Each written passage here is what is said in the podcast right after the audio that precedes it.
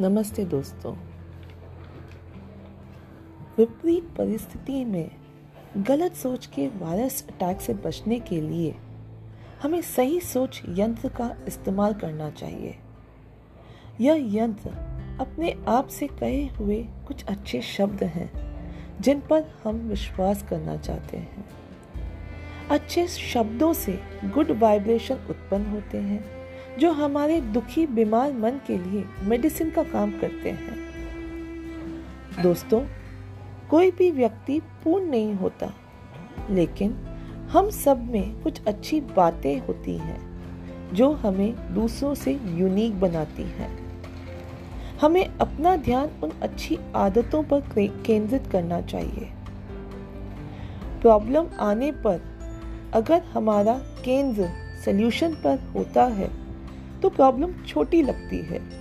और अगर गलती से भी केंद्र प्रॉब्लम पर हुआ तो प्रॉब्लम पहाड़ के समान लगेगी। विपरीत परिस्थितियों में भी घर का माहौल सुंदर हो तो समस्या समस्या नहीं लगती। आपस में प्रेम और सम्मान हो तो मुश्किलें मुश्किलें नहीं लगती। हमारी सोसाइटी आज भी कह सकते हैं मैन डोमिनेटेड सोसाइटी है।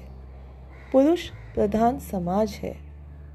तो घर का माहौल सुंदर बनाने की ज़्यादा ज़िम्मेदारी मुझे लगता है घर के मर्दों को जाती है। यह मैं इसलिए कह रही हूँ क्योंकि एक सुंदर माहौल में मेरा बचपन बीता, जिसका श्रेय मैं अपने दादाजी और पापा को देती हूँ। कहते हैं, मेरे दादाजी और दादी जी भी बहुत अच्छे दोस्त थे।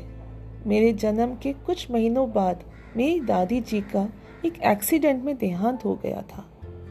जैसे जैसे हम बड़े होते गए, हम अपनी दादी जी के बारे में सुनते गए। कभी ऐसा लगा ही नहीं, वो हमारे बीच नहीं थी। हम सुनते थे, वो अपने समय की मैट्रिक पास थी। एजुकेशन के साथ वह कुकिंग एक्सपर्ट भी थी। मेरी मम्मी बताती है, एक बार सबका दूध रखते हुए, दूध कम होने के कारण उन्होंने अपना दूध नहीं रखा। उस दिन दादी जी ने मम्मी को डांटा और समझाया, घर में जितना हो, उसे थोड़ा थोड़ा बांट कर खा सकते हैं। घर का हर एक व्यक्ति का योगदान महत्वपूर्ण होता है। दादी जी को नॉवल पढ़ने का, पान खाने का मूवीज़ देखने का भी खूब शौक था, जिसको मेरे दादाजी ने बुरा नहीं माना। वह दोनों पति पत्नी से ज़्यादा एक अच्छे दोस्त थे। यही कारण है दादाजी और दादी जी की तरह मेरे पापा मम्मी भी पति पत्नी से ज़्यादा अच्छे दोस्त बने। इस माहौल में हम कई काम तो इसलिए करते थे क्योंकि उस काम को करने से दूसरे को खुशी मिलती है। ऐसा हम दूसरे की इच्छा का मान रखना सीख गए। दूसरों की इच्छा का मान रखना बहुत बड़ी बात होती है और बहुत अच्छी बात होती है। वह हम इस माहौल में सीख पाए। हमारे दादाजी 96 इयर्स के थे जब उनका देहांत हुआ। और आखिरी वक्त तक वो बहुत एक्टिव थे, क्योंकि उन्होंने अपने पूरे जीवन काल में योग को अपना साथी बनाया।